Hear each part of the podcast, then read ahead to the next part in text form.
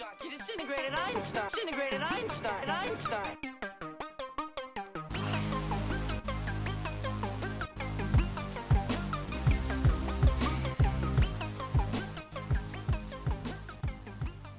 Welcome to Science at the Movies, a podcast that looks at the role of science in some of our best loved and most hated movies. I'm Abby. And I'm Frida. We are two scientists, yes, physicists by trade, Yes, we are. And we met working together when I was living in Australia. So we started talking about movies, didn't we? Yeah, well, I think the main thing is that me and you just couldn't stop talking to each other. Yeah. And so we thought, how can we keep this going? Why did you get into science? Oh, everything else was too hard. Sorry, what?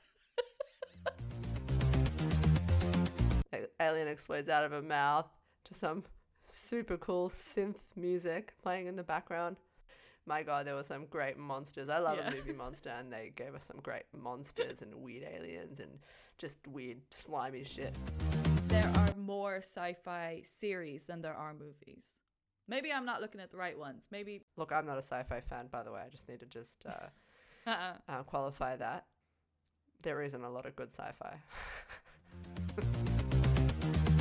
yeah. It did work, and, and you, because I know, and you mentioned about the the synth thing. I know you're obsessed with the synth thing. I love Let's a go. synth. Well, because yeah, I mean, to be fair, you have made our theme tune, which I'm in love with. Um, and I know you're super excited about it. My sexy science pillow talk. When scientists are in bed in movies, they love to talk about science. Who doesn't? Don't we bed. all have sexy science pillow talk? What else would a scientist talk about? So I questioned my responses to these topics, and I realized that I had to tell myself to calm the fuck down.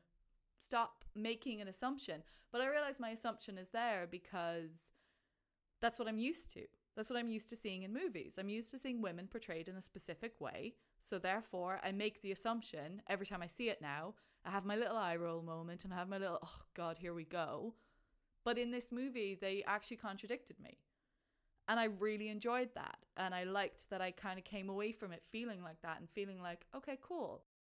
Although I did see an article earlier where someone said it failed the reverse Bechdel test, which just made me want to find the person who wrote it. I think it was a Reddit post, and I just want to punch them in the face and they can screw off with their reverse Bechdel test.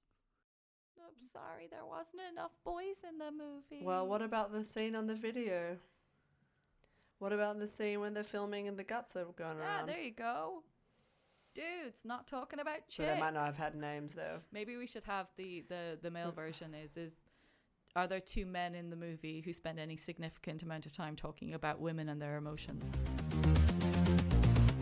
God bless Natalie Portman. God bless Natalie Portman and Jennifer Jason Leigh. She has such a good scream. Such Oh yeah, you you're mad for her scream. such a good scream. Such a good whisper as well. What a range. Jennifer Jason Leigh wins the Academy Award for Primal Scream. Whispers and screams.